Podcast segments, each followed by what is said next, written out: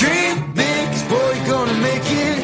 Stand tall, there's a higher road you're taking. Let go of everything that you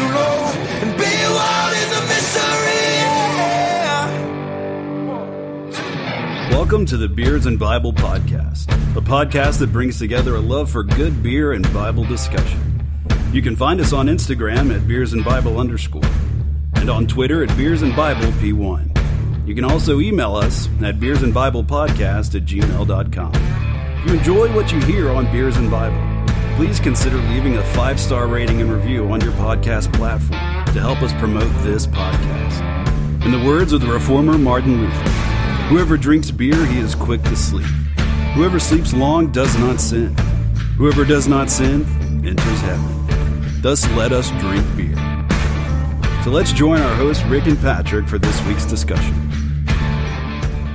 Welcome back to episode number 49 of the Beers and Bible Podcast. I am Rick. And I am Patrick.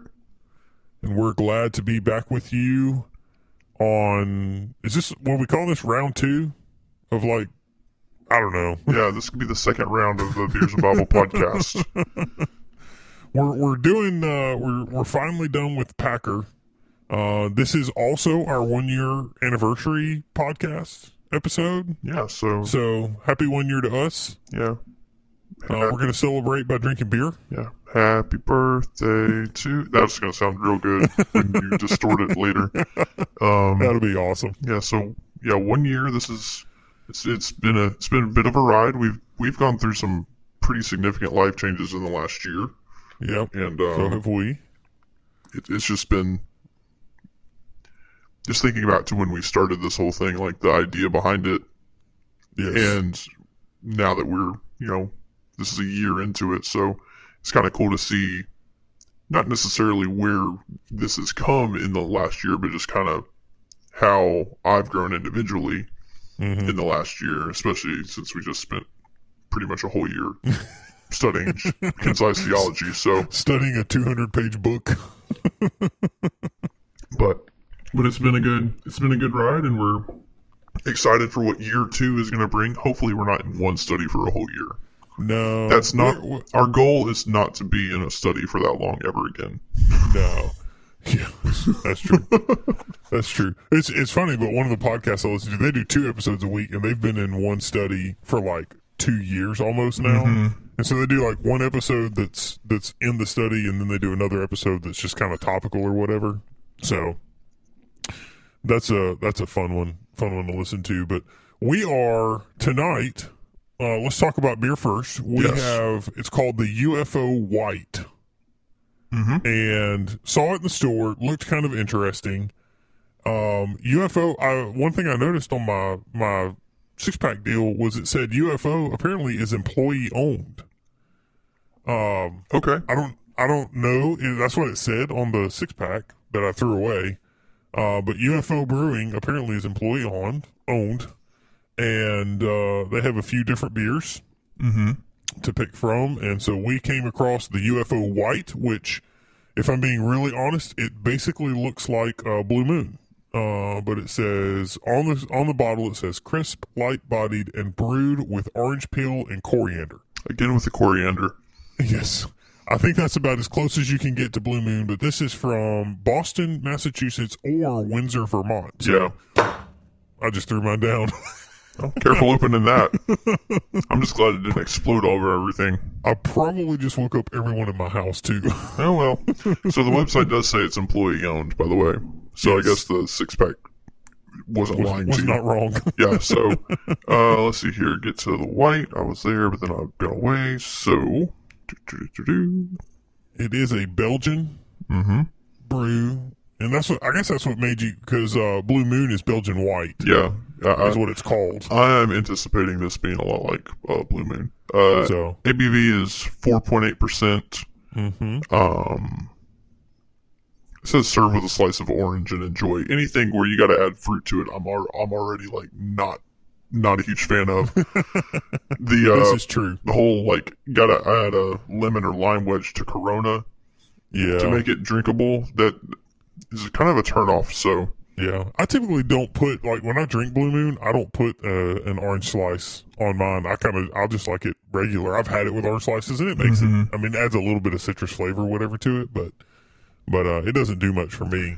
They've got recipes with their beer on the website, but UFO White is that. UFO White is not one of the. Aww. I'm not seeing it, so. But I'm ready to crack open the UFO White. And, let's do it. Let's crack it open. Let's see if mine spews everywhere all over me, because I have not gone and gotten another one. We'll see what happens. Oh, well, be careful and save the recording equipment. That's right. Here we go. 1, 2, 3, crack. I don't think mine made a noise. Mine wasn't very loud either. Okay, so it says, swirl it as you pour. It pours cloudy because it's unfiltered. That's what it says on my bottle. Okay. I don't know. I'm not going to swirl because I don't know how. So. Yeah, I don't know either. I'm just going to let it do its own little thing here. This is actually the same color as Blue Moon and everything. It's got the smell is a little bit different than Blue Moon. I don't have enough of a gauge of Blue Moon. Also, mine has like no foam. Yeah, I don't. That's know. Weird. Maybe if I didn't pour it right or something. So this smells a little bit like this is gonna sound bad, but like Bud Light, Coors Light. It might be in that realm. I don't put Blue Moon there, but we'll see. We'll see if it turns out like that, but this is the, we're going to turn it up. This is the UFO White from UFO Brewing in Boston, Massachusetts. We got a pre-rate. Yeah. We got a pre-rate. At some point, we'll remember all the things. All the stuff we do. You go first. Yeah, I'll go ahead and go first. I'm not a huge fan of Blue Moon, but I also haven't had it probably since we started recording since over a year ago. Mm-hmm. I'm going to conservatively give it 3.5 Luthers on the front end before I taste it, and we'll see what happens from there. See what happens. I have had Blue Moon, and I know what I would rate Blue Moon. Blue Moon is a good beer, but it's not great, so I'm also going to come in at 3.5 Luthers because I feel like this is going to be just a different version of Blue Moon. So. Yeah, and I'm hoping that maybe I just like this one. I don't know. See what happens. Yep, here we go. So UFO White. Turn them up. Meh. Yeah, it's decent. It definitely got the flavor of Blue Moon. It's got a really weird texture. Yep. Well, Blue Moon does have a weird texture. Okay, well, then. I mean, that. Like I said, I haven't had Blue Moon in at least a year. I'll go first on this one because I'm gonna come in at 3.5, just like I said I was. Mm-hmm. I like Blue Moon. Blue Moon is good to me. The flavor of this one is very, very similar to Blue Moon. It's I don't know if it's just a little bit more carbonated. Kind of has that like soda feel. Feels like club soda is what it feels like. Yeah, like club soda feel. Just a little more bubbles in it. I feel like it's going to make me burp a little bit more than beer normally does. Mm-hmm. But yeah, this is good, not great. There's nothing really different than a Blue Moon to me. There's no, we made it a little bit, a different type of coriander or whatever. They used a different type of orange and it gave it a different flavor. I don't know. It just kind of tastes normal. It's good. It's okay. I'm going to drink the other ones I have. I'm not going to give them away or anything. Mm-hmm. But yeah, I'm going to come in at 3.5 Luthers on this guy.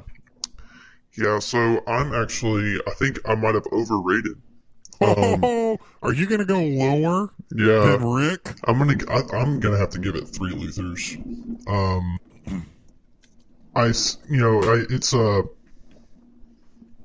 It's okay. It's not like it's not as bad as Kalec. Let's say that up front. Kalec still wins the worst beer. Kalec is the undefeated champion of worst beer that we've had on the podcast. love that. Of course, I also gave Kalec 3, but I don't remember if there were some other factors contributing to that, but... Surely it was because you were not in your right mind. I guess not, so... But, I mean, this is... Again, I haven't had Blue Moon in a long time, but I also don't really like Blue Moon to begin with, so if we're saying that this is similar to Blue Moon, you know, maybe there's a psychological thing going on where I'm already got a disposition against it. It's okay. It's a decent plain beer. Yeah.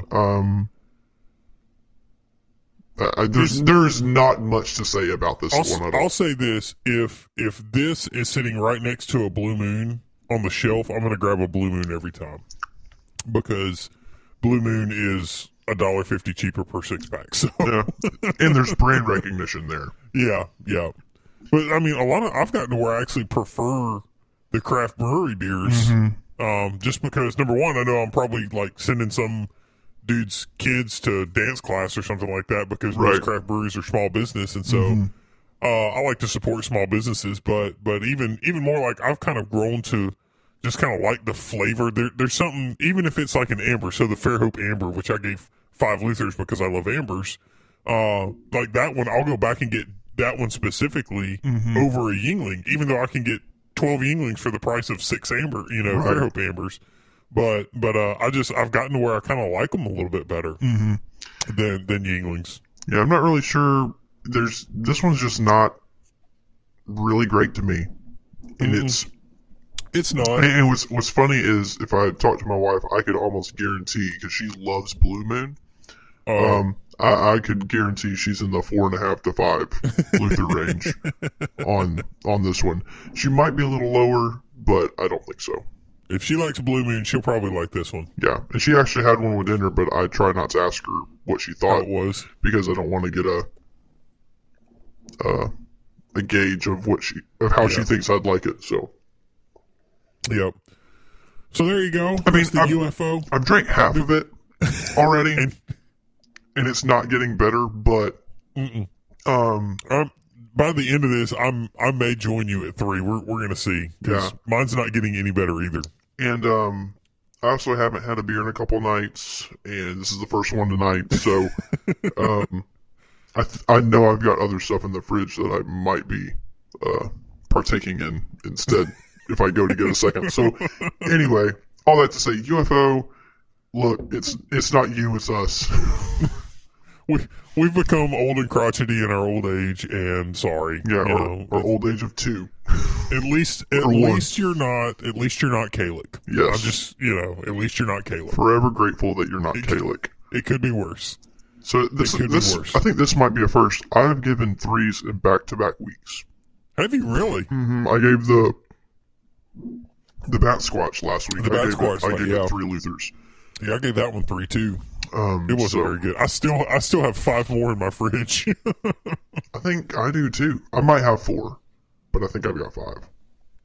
Yeah, I definitely haven't drank. I think my wife may have drank one of them. I don't know, but I definitely haven't drank any of the Bat Squatches since last week. Those are anything that we rank 3 and lower our beers. We're gonna try to find ways to cook with them or something. Either that, or when our friends come over, hey man, you want to try this beer? Yeah, exactly. If we could have friends over because of Corona, so is it any good? You want to try this beer? I'm not going to lie to you, but I'm also not going to reveal the entire truth either. So, all right. So now that we've reviewed UFO, and UFO again, it's not anything against you guys. It's just not what we're looking for in a beer. It's not our style. Yeah, it's just not our style. It's somebody's style, but it's not ours. And they're apparently doing good enough, because they got locations up in the extreme northeast, and we were able to find them where we live. So that's true. That's true. So what are we going to do next, Patrick? We're done with Concise Theology. Obviously, we're going to keep going with this thing. What are we going to do now?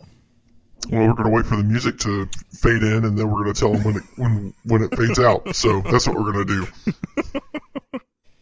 Here goes the music now.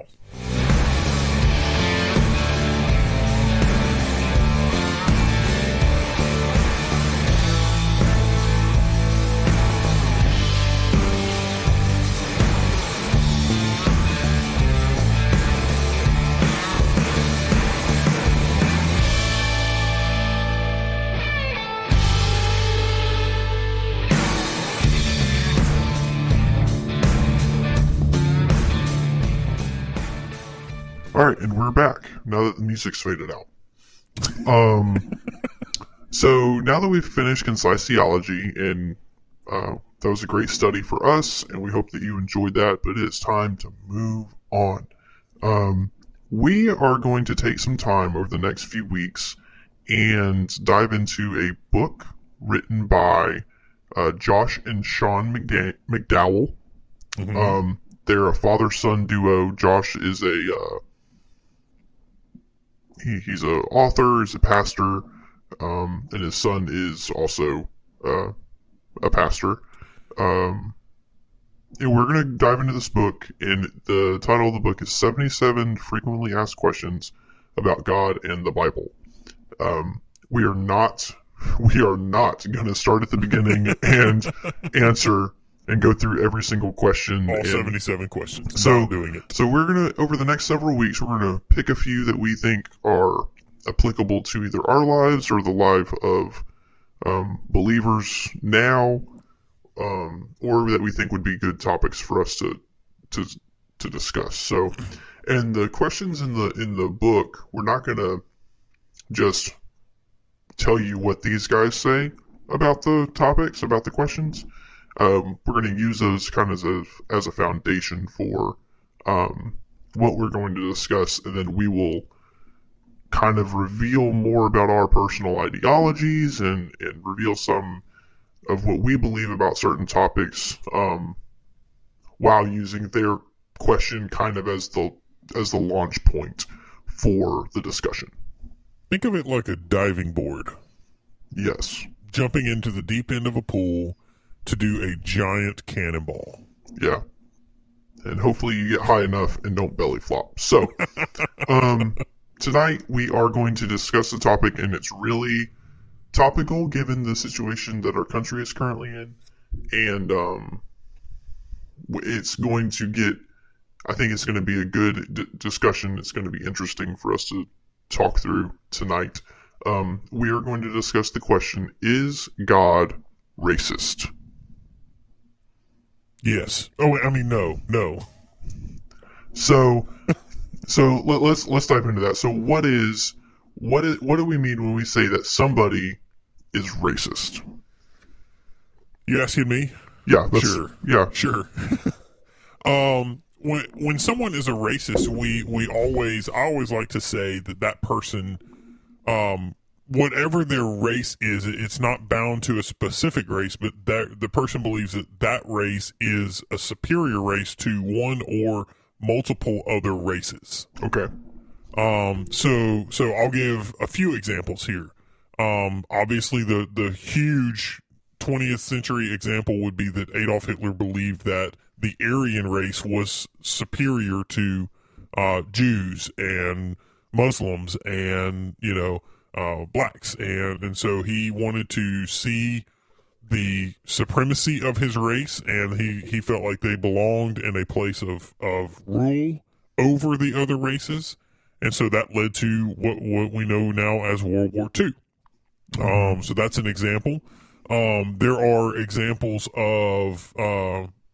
apartheid in South Africa would be an example of racism, mm-hmm. where people in South Africa, and in that instance in apartheid, it was not necessarily color-based, because a lot of the people in South Africa are white, but it was still very much race-driven by one specific group of people who believed they were better than another group of people. Right.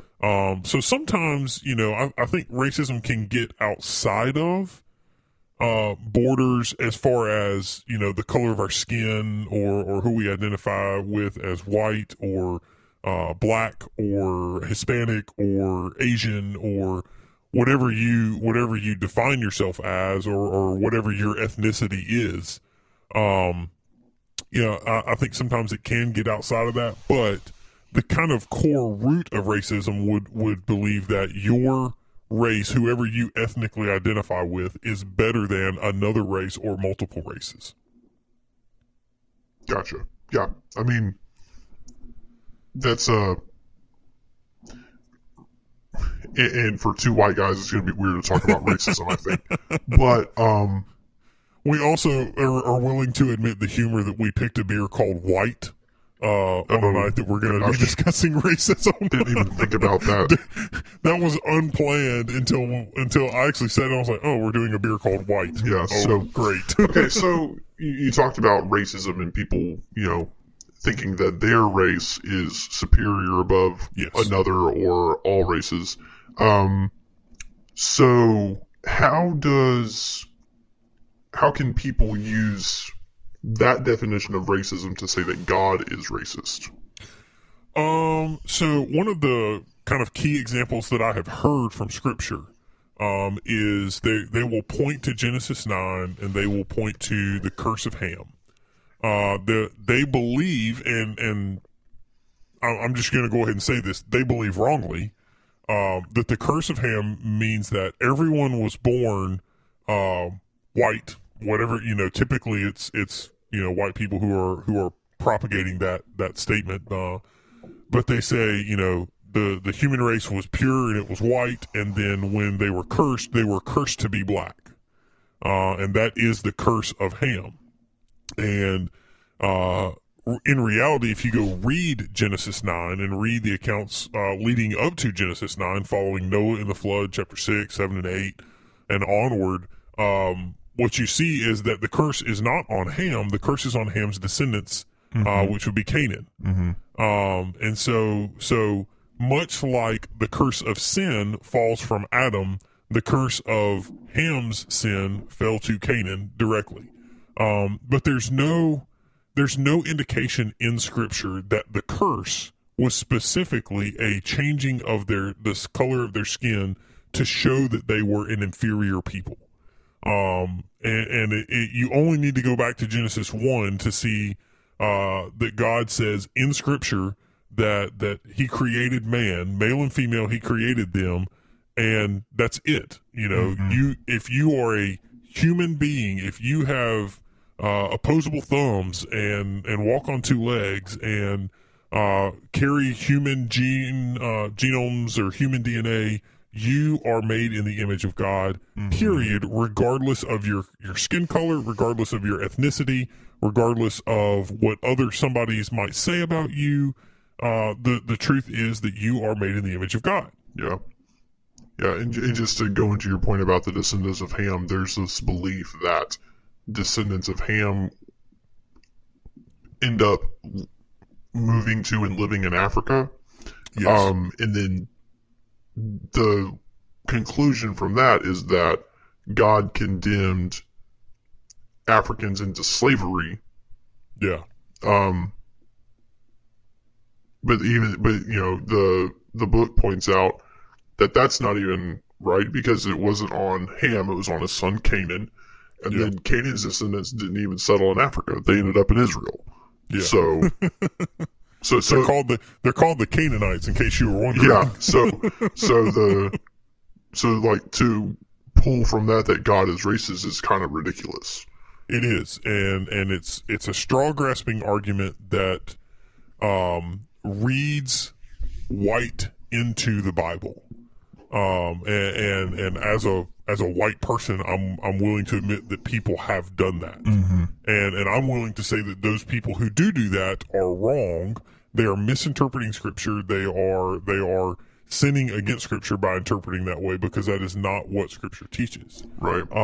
So what is, if we say, okay, we're throwing out Ham, we're throwing out that argument, what is another argument that somebody would bring up to point to the idea that God could be called a racist? So this argument was actually one that, until I read this chapter, I was like, well, I mean, we talked about it through text the other day when I was like, well, God chose his people, so obviously he had a specific people group that he wanted to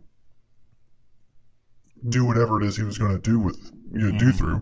So the argument is, God chose the Hebrew people as his chosen people. Isn't that favoritism or racism? And the answer to that is no, because Israel's made up of 4 different ethnic groups. Yeah. And it's interesting. I'll just add to, before you go into the groups, you know, Israel was a chosen people, but that did not negate that people could join and be a part of Israel. And and so that's part of why you end up with these multiple groups. Is you could, I mean, and realistically what you did when you joined on to be a part of Israel was you said, I'm leaving my homeland, I'm leaving my country, and I'm confessing that this is the chosen, you know, these are the people, the way they worship, the God that they worship is the one true God. And so, you know, you think about that and parallel that to Jesus saying that he's going to turn children against their fathers, and and it's a denial of your own heritage to attach yourself to the heritage of God. Yeah, I think of it like a, I mean, this is really not dumbing it down, but like really making it, trying to make it simple. But you think about like immigrants coming to the United States who go through the process of becoming citizens.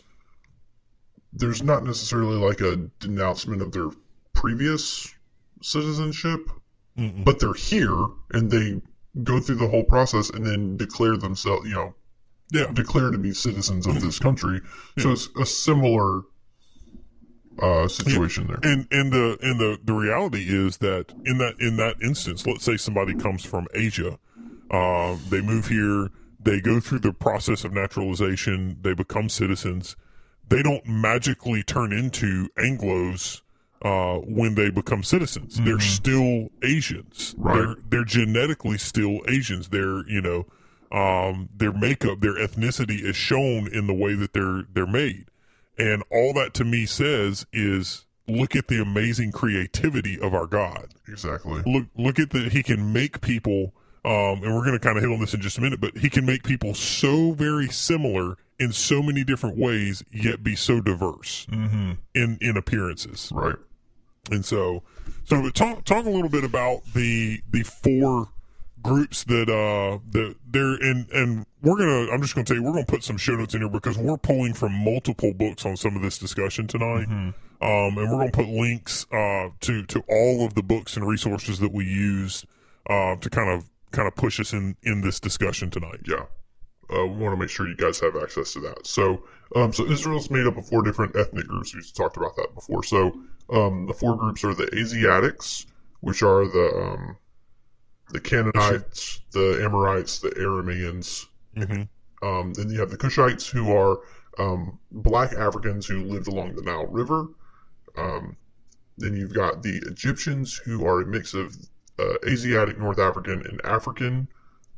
They're people that pull from those areas culturally, and then you have the Indo-Europeans, who are the Hittites and the Philistines. Yes. Yep. And so you see this makeup of different people who have kind of formed, and these are all descendants of Abraham, who have really kind of formed this nation that is Israel, and this group of people that is considered Israel, and then so you kind of follow along in the Old Testament, and you see that Israel is given rules. Now, when they're given rules, the rules are for their betterment. Now, it's important to remember and establish that when God made his covenant with Abraham, he said, "I'm going to turn you into a people, and I'm going to bless you." And make your people number than the grains of sand on the shore. And then as a part of that, he's saying, you know, but you're also going to have rules. You're going to have to follow a specific set of rules, and that's where we get the number, the book of Leviticus and the book of Deuteronomy, because these are all the rules that were laid out for the nation of Israel. And again, if you wanted to join the nation of Israel, you had to follow these rules. You had to say, I'm going to do it this way. Right. And so one of the things that they are forbidden to do is marry foreign people. Now, this is the argument that is often brought up against interracial marriage. Is the forbidding of for the nation of Israel, forbidding them to their men to marry foreign women. Now, it doesn't take long, but you get into Joseph, and you find out really quick that he marries an Egyptian. Well, okay. That happened. Yeah. And so all throughout Scripture, Israel is given rules and then doesn't follow them. So it's not like it's a surprise that that happens. And but you have Joseph as this amazing provider for the nation of Israel. Mm-hmm. You know, and you get down to the point where it's Joseph who really saves his family because of his time in Egypt, mm-hmm. When the famine hits. And so you have that story. You have Moses marrying a Cushite woman, and then there are other times in Scripture where it's obvious that you know, people are being married interracially, mm-hmm. And so you say, okay, well, how do we harmonize that? Well, I think the key point to draw from that is to see that Scripture is not specifically talking about marrying foreign women because of their race. It's talking about marrying foreign women because of their faith, their mm-hmm. religion. Yeah. And what he's steering them away from is being unequally yoked, which is what Paul talks about when he says, hey, do not be unequally yoked with unbelievers. Right. You're talking about somebody, if I were a Christian, I think it would be unwise and possibly wrong of me to marry a woman who is a professing Muslim, mm-hmm. you know, and honestly, in the Muslim religion, it would be wrong for her to marry me as a professing Christian. Mm-hmm. And so you know, that's something that's really taught within religions when you want to talk about religions as a whole. Right. But the whole point is to say, you know, you should look for people who are like-minded with you in your worldview, because you're trying to raise a family. You're promoting the family unit here. You're creating what's called a nuclear family, and, mm-hmm. and nuclear family is really a modern term, but that's what you're driving at, right? And so you have this Old Testament idea of marriage and all of this being interracial, and it really kind of being a faith-based thing, yeah. And then you compare that with the books of Leviticus, and then you bring it to the New Testament and talk about what Paul wrote when he wrote about the topic of racism. So Paul addressed racism quite a bit. He said that you have to remember that at the time you had foreigners, women, children. They were generally regarded as property to be owned by the men of the homes or local rulers. But then you also factor in that at the time, one of the primary divisions in the church was even between Jews and Gentiles. You had the Jewish people who were God's chosen people, and then you have the Gentiles who have come to faith in Jesus, mm-hmm. who are not part of the Jewish tradition, who don't come from that background. And some of the Jews that join come in and say, hey, you Gentiles who have never done things the way the Jewish people do, you need to do them.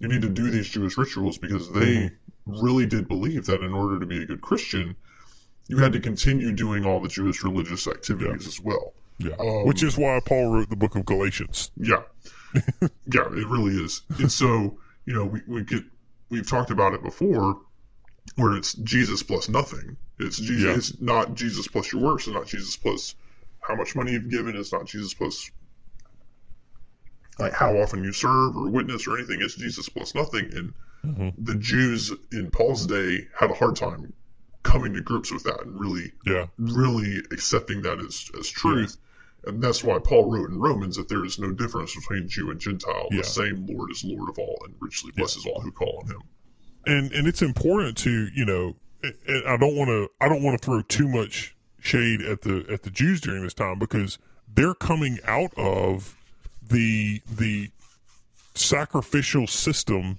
of the Old Testament. Mm-hmm. I mean, they had to do this every day, you know, and they had to go offer sacrifices. They had to constantly be on watch. They had to constantly follow these rules. And so for someone to come in and just basically be like, oh man, it's all willy-nilly, you know, and we're forgiven because of Christ.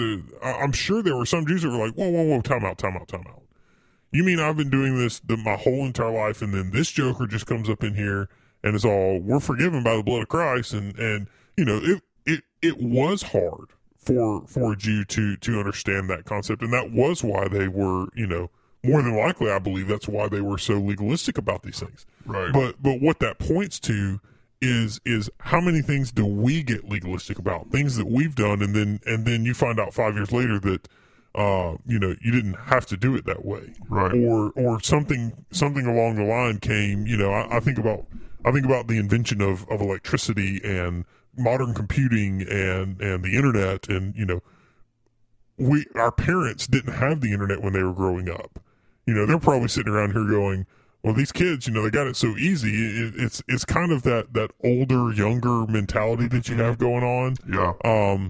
Where the younger needs to respect where the older has come from, but the older also needs to respect that the younger is coming into their own, and they're learning on their own, and so it's a give and take. But Paul definitely wrote that, and remember, Paul was a Jew, so he also understood the sacrificial system, and that to me is kind of the most telling idea about this, is that he called himself the Jew of Jews, and he says, I'm telling you that Gentiles are the same, and all of this, stuff that would have bothered the Jews because of their ethnicity, because of their history, because of the things that they had stood for growing up, and so you have that idea, and then Paul comes in Romans and is like, hey, by the way, there's no difference. Yeah, and you're like, wait, what? Yeah, think of it like the kid who. Is you're in the kid in high school who's like trying his hardest to make the football team or whatever, and goes to all the workouts and gets there early, stays late all the time, and either doesn't make the team or doesn't get to play, and like the coach's kid gets gets to be a part of it. So I'm just trying to like relate it to something I would understand. So, but yeah, it's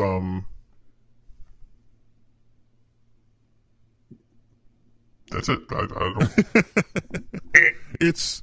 It's a hard thing to think about, especially in today's society. But what it does is it leads us to think critically, and thinking critically is something that the church needs to embrace again.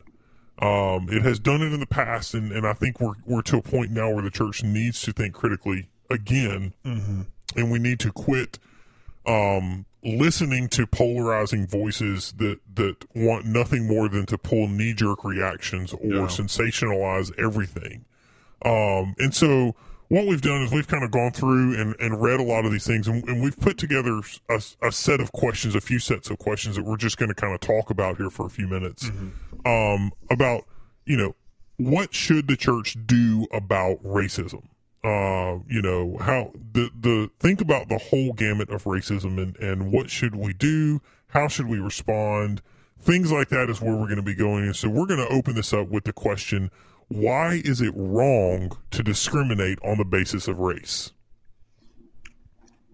Well, I mean, apart from all of humanity is created in the image of God. But like if we as believers truly believe that, then that should be like the driving force of not discriminating against somebody just because they look different than us. Exactly. When you're talking about like you are ridiculously identical to, or me, like, I'll make it personal. As a white man, I am genetically, my DNA is nearly identical to any random black man or any random Hispanic man. Yeah. You can, if you want to get scientific about it, you can say that the human DNA is 99.9% the same. And so you're talking about something that makes up 0.1% of who you are is really all of your outward appearance, your skin color, your hair color, your eye color, your facial structures, your nose structures, how long your arms are, how tall you're going to be, all of that together makes up 0.1% of who you are. And how many times do we define people by tall, short, black, white? All of this is a form of discrimination. Now, and I want to be crystal clear about something. What we're not saying is discrimination is wrong, because we discriminate every time we make a decision. Mm-hmm. If you say, and I want to put this as clearly as I possibly can. If you go into an ice cream shop and you say, I want chocolate ice cream, you have discriminated against vanilla ice cream. Mm-hmm. Because you decided, but that doesn't make your decision wrong. Right. And so when you say, and now I'm going to bring it into where this applies to racism. When you say, I'm not going to choose that man or that woman because that person is black, you're discriminating on something that is not that is outside of their control. Right. That's if what you I was say, about to say. Yeah. Yeah. If you say this person is better qualified, has better resume, has a better opportunity to thrive in this position, you know, whatever it is, we'll talk about work, whatever they're doing, and you say, we're not going to hire this person because they're black, mm-hmm. that is the type of discrimination that we're talking about, right. that is wrong and that is sinful, because you're basing your discrimination on something that God has put into that person, and made them the way that they are, and it is not your job to decide their inherent value. Yeah, and you touched on it. There's nothing that person can do to change the color of their skin. Yes.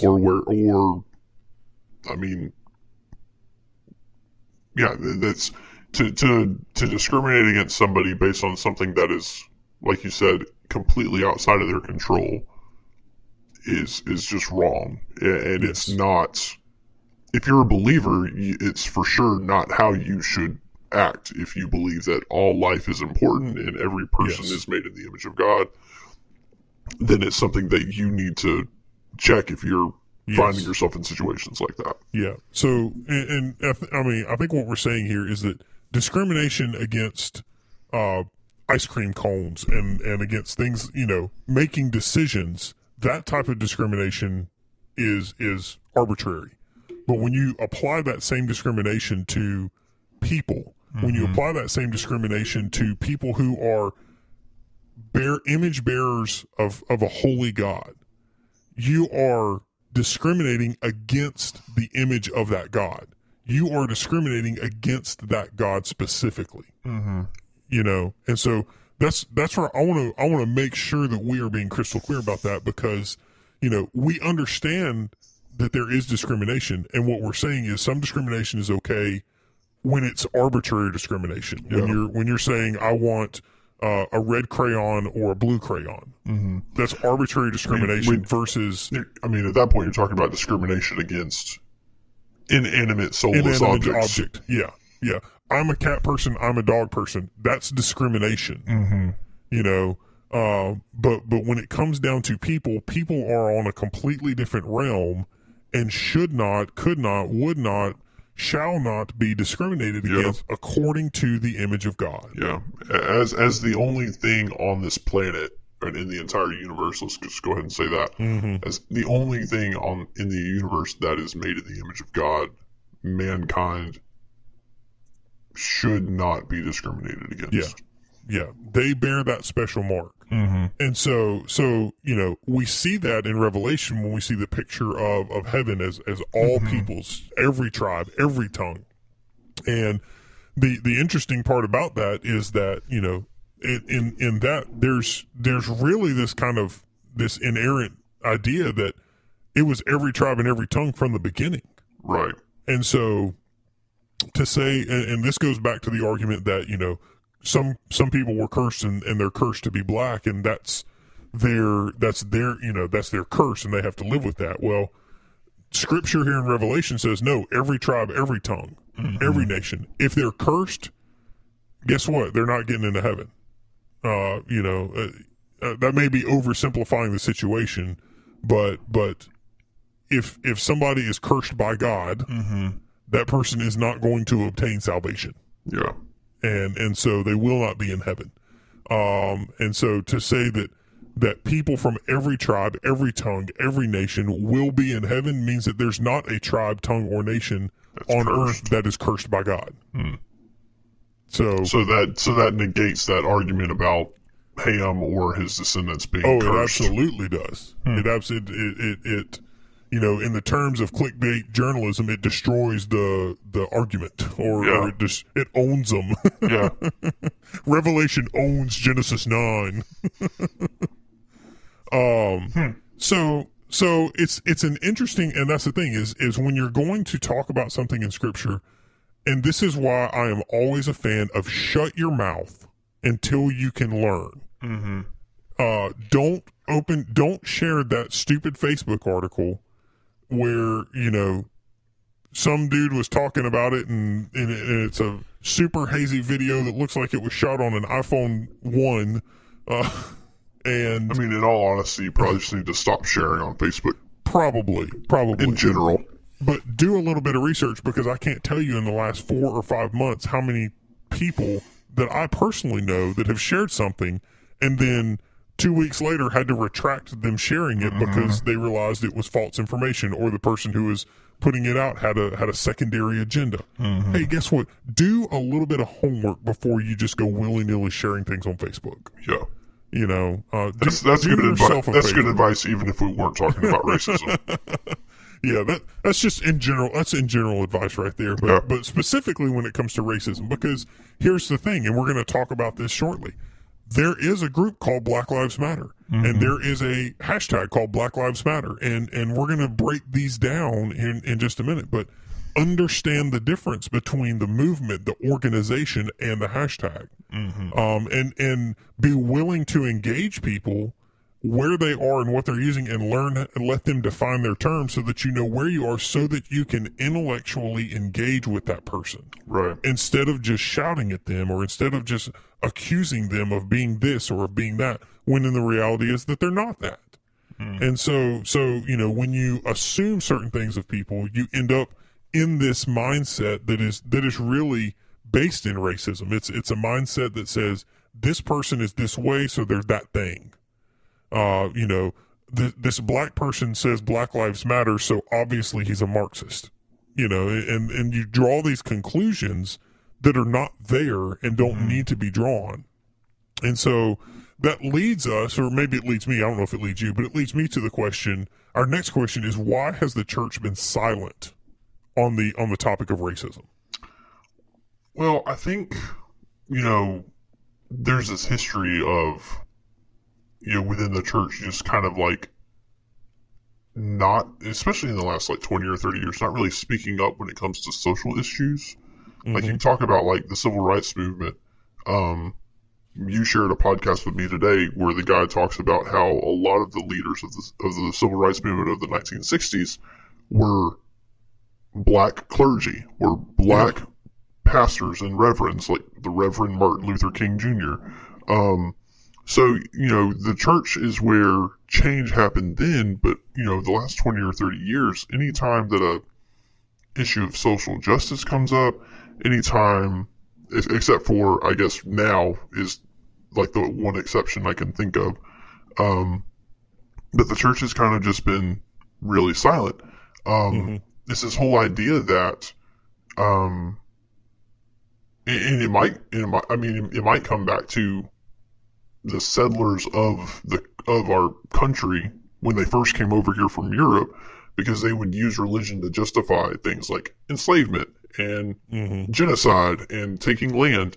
And so it's, you know, the question becomes like, if we really believe that white supremacy, which is what the Black Lives Matter movement, not the organization, and the organization too. So, yes, so you talk about white supremacy. If we're saying white supremacy makes Jesus angry, does it make his church angry? Yeah. Does just things like the unnecessary deaths of black people at the hands of cops or in police custody, does that anger the church the way it angers Jesus? Yeah. And there's a lot of people who will say, you know, oh, well, he was a bad guy. And like, okay, but does that justify a cop suffocating the man? Yeah. Does that justify that? Did his crime merit capital punishment? Yeah. Without a judge, jury, yeah. or you know, a fair trial. Yeah, I mean, the cop was the judge and the jury and the executioner at that point. Yeah. I saw this thing where I think it was the guy who, I don't want to get this wrong, but I'm pretty sure it was a comparison between like the guy who shot up the theater in Colorado mm-hmm. during the Dark Knight or the Dark Knight Rises, whatever it was, a few years back. Aurora, Colorado. Yeah. So that guy got arrested and, as far as I know, is alive in jail. He killed people. Like, he broke into a theater with a gun and killed people. Yeah. And he's still alive. He still has his life. Yeah. So think about Dylan. Here's a little more recent one. Think about Dylan Roof, the kid who went into a black church and shot people mm-hmm. during a church service in South Carolina. Yep. And then was arrested and caught, and you know. And so think about that versus a guy who was alleged to have tried to pass off a counterfeit bill. Now, I'm going to be honest here for a second and tell you this.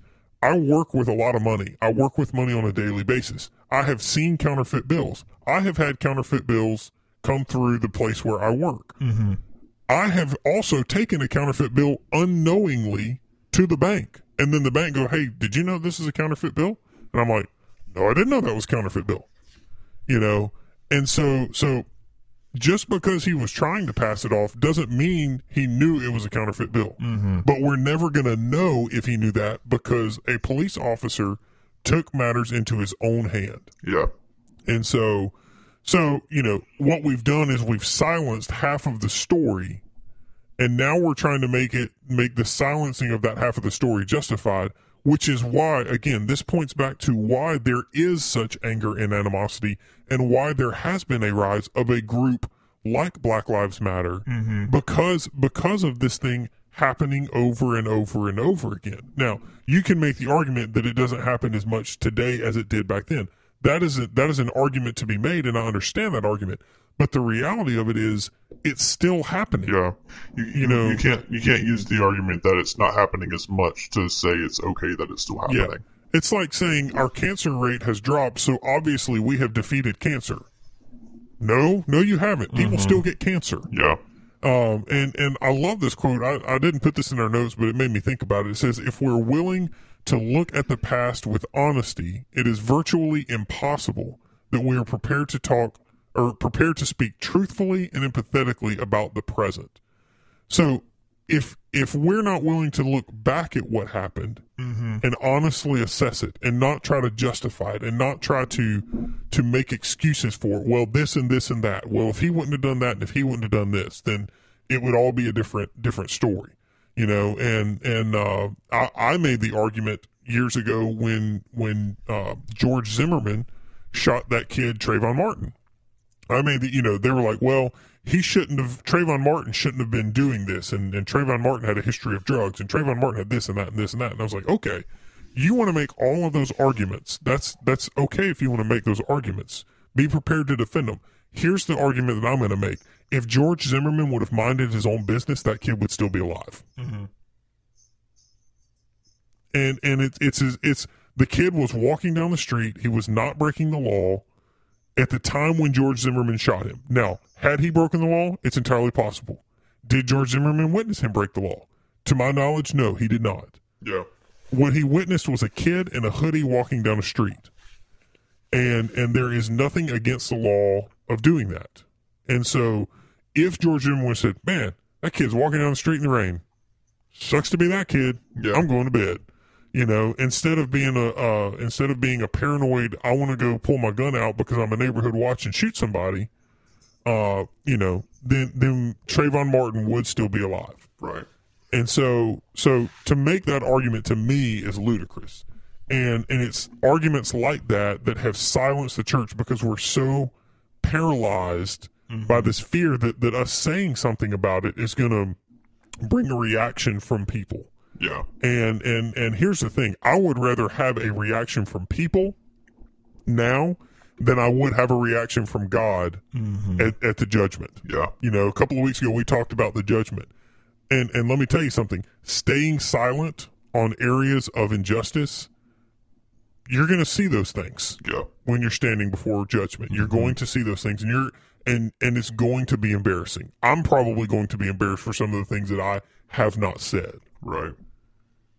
And so why has the church been silent? I have no idea. Yeah.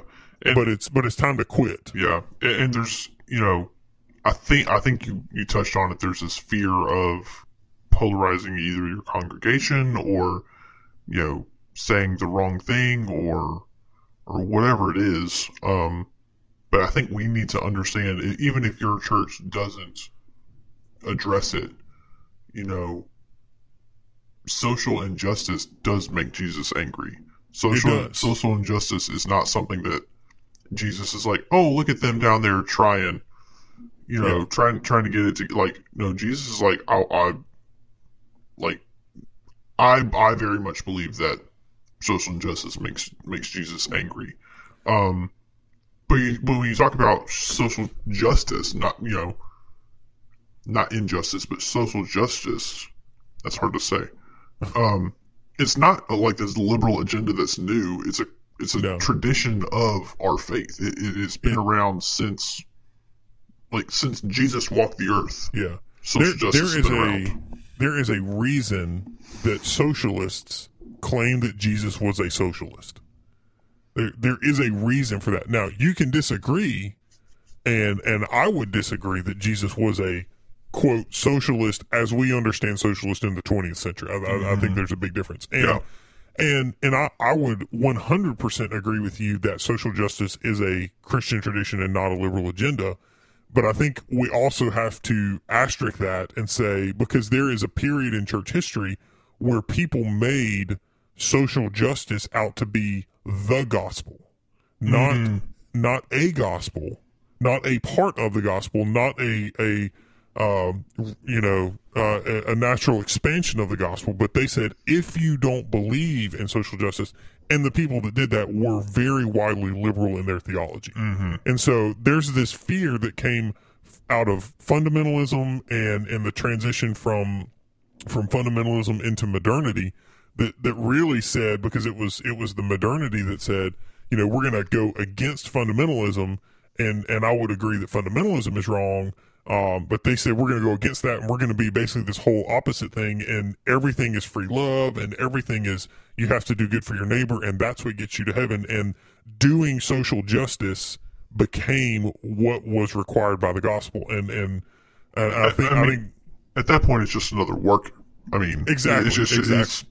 We talked before about it's Jesus plus nothing. So exactly. Even if you're doing the social justice thing right, it doesn't matter.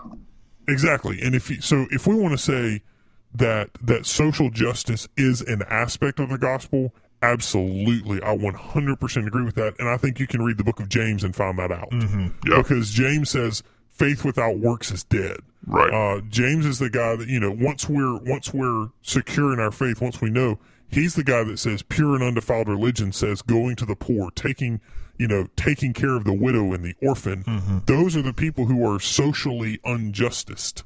Right. I think I may have just made that word up, but there's just, you know, I think about single moms who are in a situation of trying to take care of their kids, and they just can't get ahead because they're you know, in the situation they're in. Now, why they're in the situation, we can have that discussion, but that does not change the fact that single mom still needs help.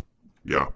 You know, talking about her situation doesn't fix her situation. Getting in there and doing it is what fixes her situation. And that's what Jesus did. Yeah. He got into people's situations. He got into people's business, and he said, let me be here for you and let me help you. And that's what I would say social justice looks like, is how the church responds to people. I think about churches like Church of the Highlands in the Birmingham area.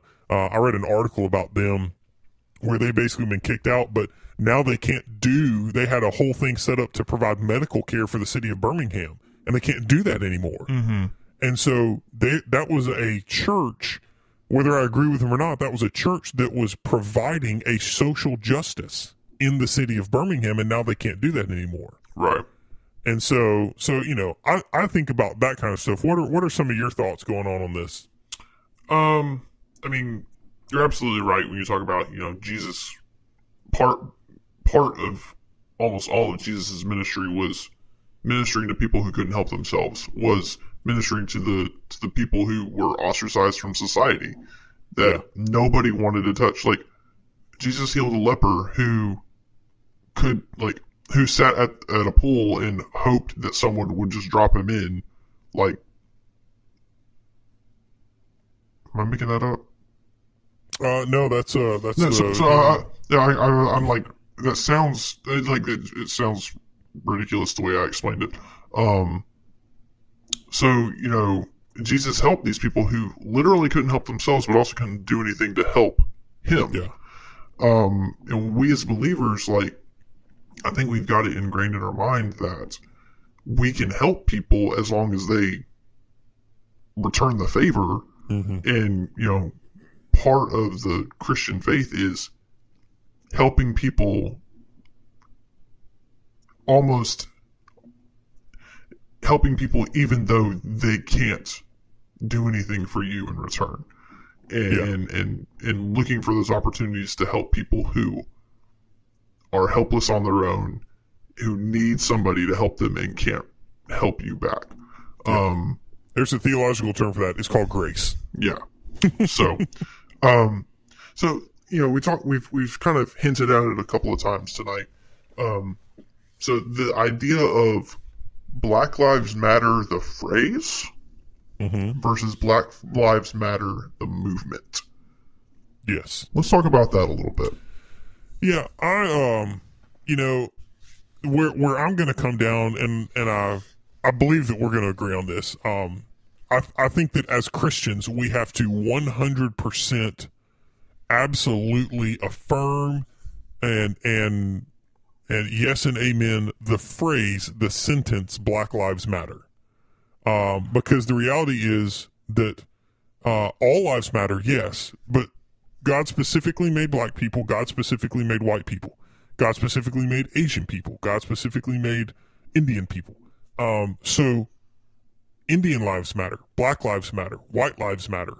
All lives matter, yes. But in the place where we are, especially as an American society, there are times when you need to refresh yourself that a specific thing is true. Mm-hmm. And I think as Americans, it's time that we, again, going back to that quote, we need to recognize what our past actually is and realize that, okay, we can do things a little bit differently. And it's not dishonoring, and it's not erasing the past. There are, now, I'm speaking specifically about peaceful, let's have discussion talks with people who affirm the sentence Black Lives Matter. Mm-hmm. That I'm okay with. Now, what I'm not okay with is riots and anarchy, destruction of public property, and then the movement, the actual website of organizational Black Lives Matter. Yeah. Because I have read their organizational belief system, and I do not believe that that organizational belief system is in line with what Scripture teaches. Right. And if you want to go read it, you can go read it. Just mm-hmm. go to Black Lives Matter and click what we believe. That's all you have to do.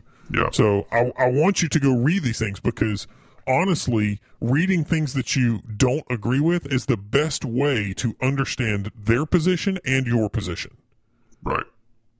You can't understand where someone's coming from if you're not willing to either listen to their point of view or do some research on your own. Do some unbiased, not leaning one way or the other research. Let people define the terms that they're using. Mm-hmm. And that's, you know, again, that's why I go to pages like What We Believe. This is their terms. I'm reading their terms. I'm understanding their terms. Mm-hmm. And so, you know, when I read their terms and I listen to what they say, I disagree with what they're saying, mm-hmm. because I don't believe the phrase or the organization Black Lives Matter actually believes Black Lives Matter. Right. I think they believe their agenda of sexual revolution, destruction of the family, that to me is what they believe in, which is what has been destroying the black family and black lives for the last probably 40 to 50 mm-hmm. years. I mean, you could almost even trace it back to the New Deal with FDR a mm-hmm. little bit. But it has been there has been a systemic issue with black people since the founding of America, really. I'm willing to say that. And has it gotten better? Yes, I believe it has gotten better, but that, again, that doesn't mean the problem is gone just because it's gotten better. Right. And just because it's gotten better doesn't mean it's time to ignore it. Right. You know, when you're, I'll keep using the idea of cancer. When your cancer shrinks, you don't just magically go, oh man, all my cancer is gone. No, it shrunk. You have to keep fighting it. You have to mm-hmm. keep focusing. And in reality, you have to focus even harder on it once it shrinks, to get it to where it goes away. Right. But yeah, it's one of those things where, again, we have to be honest about the past. We have to be willing to say some things that make us uncomfortable. And we have to be willing to listen to what others are going to say. Yeah. And I think, too, you know, we talk about the phrase Black Lives Matter, and we as believers have to affirm that 100%, stand behind it. It's hard to do that because now, and that podcast that we'll share in the show notes that we're talking about here,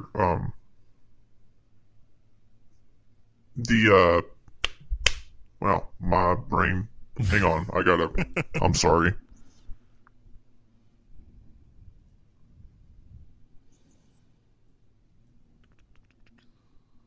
Got it.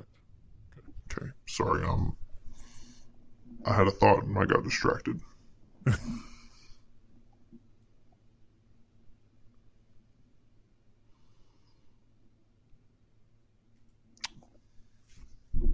Did you forget your thought? No, I got it. Okay. Okay. So, 3, 2, 1.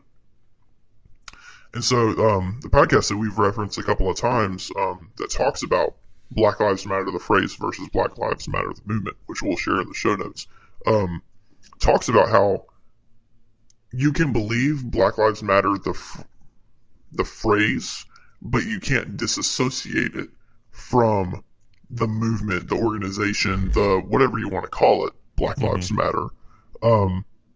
And so we as believers have to be very careful when we say things, when we say or post things like hashtag Black Lives Matter, because doing things like that can lead other people to believe that you endorse you're endorsing the organization, you're endorsing mm-hmm. The group Black Lives Matter, not really believing or really wanting to show that you believe that Black Lives Matter. Right. So, just kind of moving on from there, I feel like the church and Christians in general, to avoid feeling discomfort about race or sexuality or like just dismissing history in general, mm-hmm. they'll like say that like equality and justice is just total dismissal of cultural identity, ethnic identity. But that couldn't be further from the truth. You can't have somebody who looks vastly different than you, whose race of people or however you want to describe it. This is really hard to talk about. I don't know if you can tell. We picked an easy topic to start with. So, people who say like, oh, we just need to totally dismiss the idea of cultural identity, they'll use Galatians 3:28 to mean that nothing else matters beyond our faith in Christ. When in reality, God cares very much about your race, your ethnicity, your culture. Yeah. He gave He made you that way. He put you in that culture for a specific reason and purpose. And that's So here's the thing. We're not supposed to be every single church in the world is not supposed to be identical. what it's ludicrous. There are cultures that are going to have their own cultural things that they do. Mm-hmm. And I think where the problem begins and where the problem, I guess, founders and festers is when we look at another culture that does something differently from the way we do it, and we say they're wrong for doing it that way. That's not the right way. That's not the way we do it. And so... Can I give an example of this? Sure, do it. So if you've ever been on a mission trip to a third world country, I've been to Africa a couple of times. I'm not going to say where, but if you listen, you probably know. If you know who we are, you definitely know. So I've been to Africa a couple of times, and their church services are substantially different than mega church in Southeast United States. Yeah. Not any church in the United States for that matter. Not structured.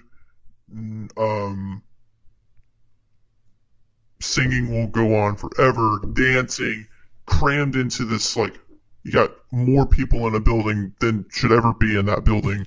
But it's also like, it's probably the most joyful experience I've had in a church service, because you've got all these people in here that are truly worshiping Jesus. And does it feel weird to a white guy? Yeah. To a white guy from the United States? Yes. But it's not wrong. Yeah. Just because it looks different doesn't make it wrong. Yeah. It's just because it's not the way you do things at home. Yeah. Doesn't make it wrong. So one of the things that I have been a part of in my life is several multicultural churches coming together and doing a worship service. And what was so much fun about it is we would have African American brothers in Christ.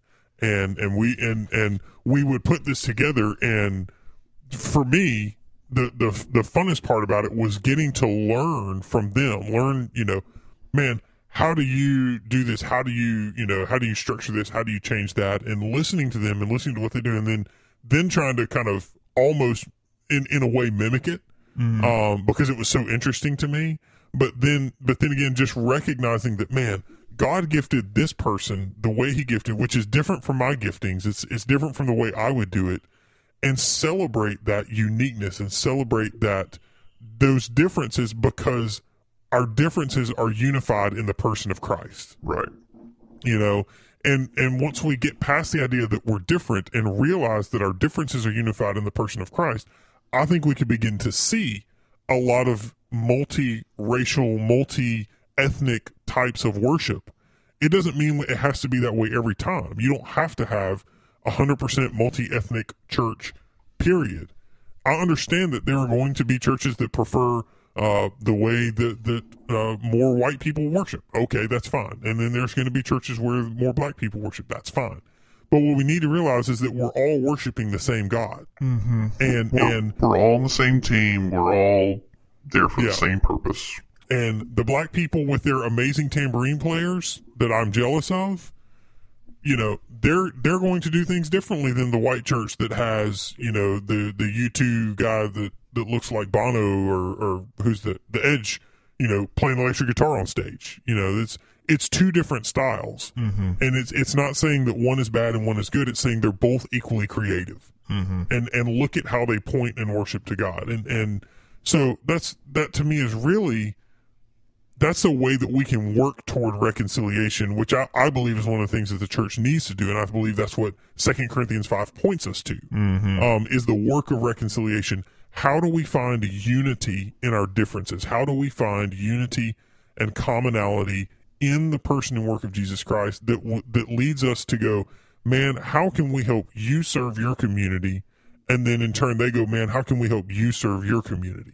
Because inevitably, that's what ends up happening. Is it's not about they do it their way, we do it our way, and we stay on our opposite sides of the fence. It's about, man, I love working with these people. Let's find out how we can serve them. Maybe we can go over and lead worship for their worship team, because their worship team never gets a break. And then maybe their worship team can come over and lead worship for our team, because our team never gets a break. And so you find ways to minister to people, and we do these things like learn and listen from each other. And honestly, I believe this is set out from the beginning. It's set out from church leadership. Yeah. And you have to have it at the leadership level before it's going to fall down into the lay people. Yeah. Like anything else, if your leadership's not on board, if it doesn't come from your lead pastor and it doesn't come from your church staff, then the people aren't going to take ownership. Yeah. 99 times out of 100, your people are not going to do something that the staff is not on board with. Yeah. Yep. So, you know, you have this idea. It starts with leadership. We listen, we learn, we set the example, we be the example. And I kind of hit on this a second ago, and I think this right here is probably a good place to kind of sum up and try to wrap up this whole thing. But we say, how do we, as Christians, how should we approach the idea of racial reconciliation? What are some ideas that we can do?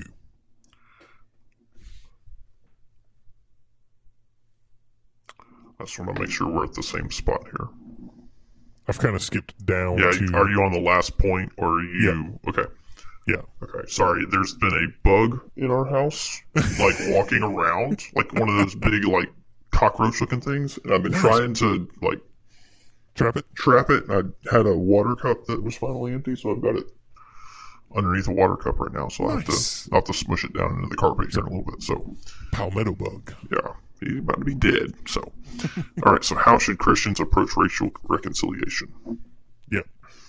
The answer is recognize the depth of our human depravity, right? It can be that, or it can be something else. Okay. All right. Whale. Okay. Cool. Yeah, I'll bring us back in. Okay. So as we focus on churches and mm-hmm. churches engaging with racism, mm-hmm. it leads us to the next logical question, which is how should Christians approach the idea of reconciliation? Well, I think, you know, there's a couple of different things that the church needs to be, you know, working toward and doing things to be the leaders in this. But really, one of the big ways is just to be the example of what it means, what it looks like to go and move in that direction. The heart of God is to reconcile. You know, if we're saying that we are image bearers of God, then our goal should also be to strive for reconciliation, whether that's within, with what we got going on in our own life or racial issues or whatever.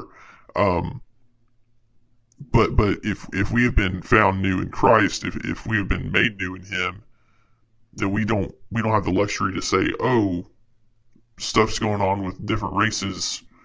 We're gonna tap out of this one. Like yeah. That's not a luxury that believers have. So I think we need to lead and show, you know, that these are issues that we do care about. We do care about black men and black women who die at the hands of cops for no reason, or that don't have an opportunity to tell their story. So we don't get the whole story. We only know half of it, and, you know, I don't want to say winners of history, but the people who don't die get to tell their story. Yeah. You know, so, you know, as believers, we shouldn't stand for that. Now, does that mean we take up, you know, Molotov cocktails and set buildings on fire and burn down Wendy's and break into buildings and loot and stuff like that? No, not at all. We're still image bearers of Christ. We don't get that luxury. Yeah. We find peaceful ways to show our brothers and sisters love and compassion, and open up lines of communication to where they feel like, you know, here are people who want to hear our side, who want to understand what it's like for us. And I don't think change is going to happen with riots and looting and people yelling and saying, you know, Black Lives Matter and you know, defund police and all this stuff. Like mm-hmm. I don't think legitimate change is going to happen. Not until we have people on both sides sitting down, having conversations about where we're coming from and where, you know, why things. It's a, I don't know. It's I think everyone on both sides needs to be willing to have that conversation, to come to the middle and say, mm-hmm. We need to have a plan on how to move past this. Yeah. Yeah. I think I've said it once tonight before, and I'll say it again. We need to turn off social media and we need to turn off the news, because the more and more I see news reports and articles being shared, what I'm seeing is this sensationalized journalism from both sides of the fence. You know, if somebody were to only read journal articles and watch news right now, they would probably swear that America is nothing but, rioting, destructive people and people who just want to run down the street with their American flags. You know, that's the two pictures being painted right now, mm-hmm. is these backwards hicks that just want to run down the street with their American flags, and rioting people who want to burn down the whole system. Right. And we've let ourselves be sensationalized to the point where if an article doesn't enrage us to something, to point at the other side and go, you're wrong, then that article doesn't get any traction. And so journalists are doing what they're going to do to try to keep their job. They're just going to keep sensationalizing. Right. And until we stop the cycle and stop the flow and quit reacting and start thinking, you know, they're going to keep doing it. And so, you know, I think you're exactly right. We have to slow down. We have to recognize. And then the other thing that we have to recognize is the depth of our own depravity. Mm-hmm. You know, we talked about this in Packer. Our sin knows no bounds. We are born in the depths of depravity. We have inherited from Adam. It's what Romans chapter 5 teaches us. Mm-hmm. And until we're willing to come to grips with that depravity and realize that in the midst of the image of God on every single person, that person is also as depraved as we are. Mm. And so, you know, that's where what you were talking about earlier with grace comes in. It comes into play so big, and this is why so much grace should be built into the Christian worldview is we have to be defined by our love. We have to be defined by the way that we love people. Now, loving people means correcting people sometimes, but it means correcting people in the right way. And so we have to be known, and there's always that one person in your life that, like, they get onto, and you're like, man, I have never felt so good in my life about, you know, getting yelled at, right? Essentially, because the way that person did it, you knew that person cared for you, you knew they loved you, you knew they had your best interest in their heart, and that's why they were telling you this hard thing, mm-hmm. Or that's why they were trying their hardest to correct you and tell you that, hey, this is wrong. What you're doing is wrong, and here's how you need to correct it. And until people understand that that's coming from us as Christians, they're always going to see us as the other side yelling back across the fence. And as long as that's the way they see us, then our message is never going to go through. And so to bring all of this back around, yes, this is a gospel issue because it's affecting the way the gospel is going forth. Mm. It's affecting the way that people and Christians are able to communicate the gospel to a lost and dying world. So yes, this is a gospel issue. You can try to not make it one, and you can bring all your statistics at me all you want to. And I will look at you and I will say, if you do not have love, you are a clashing symbol. And if everything about you is about correcting someone and just putting someone down, you're not bringing love into the equation. Mm. And so, you know, we have to recognize our own depravity. We have to recognize the other person's depravity. And then we have to seek to build bridges in love and truth all the way through that, because until we get to that point, we will never see racial reconciliation. Yeah. Is that it? Is that all we have to talk about racism? I think so.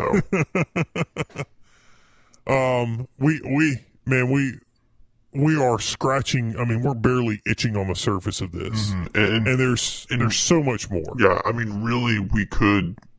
I mean, we're not going to, but we could almost do concise theology length. Yeah, just on racism. Episodes just on racism. Yeah. I hope we were clear tonight. We felt more prepared on the front end, and as we got into it and the rabbit trail started coming in and out. But I think, you know, this was a good discussion for us to have. And I do think that, you know, I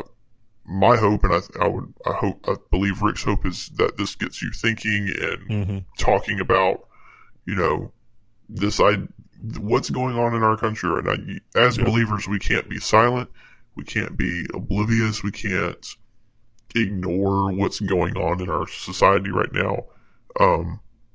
We have to, at the end of the day, we will have to choose a side.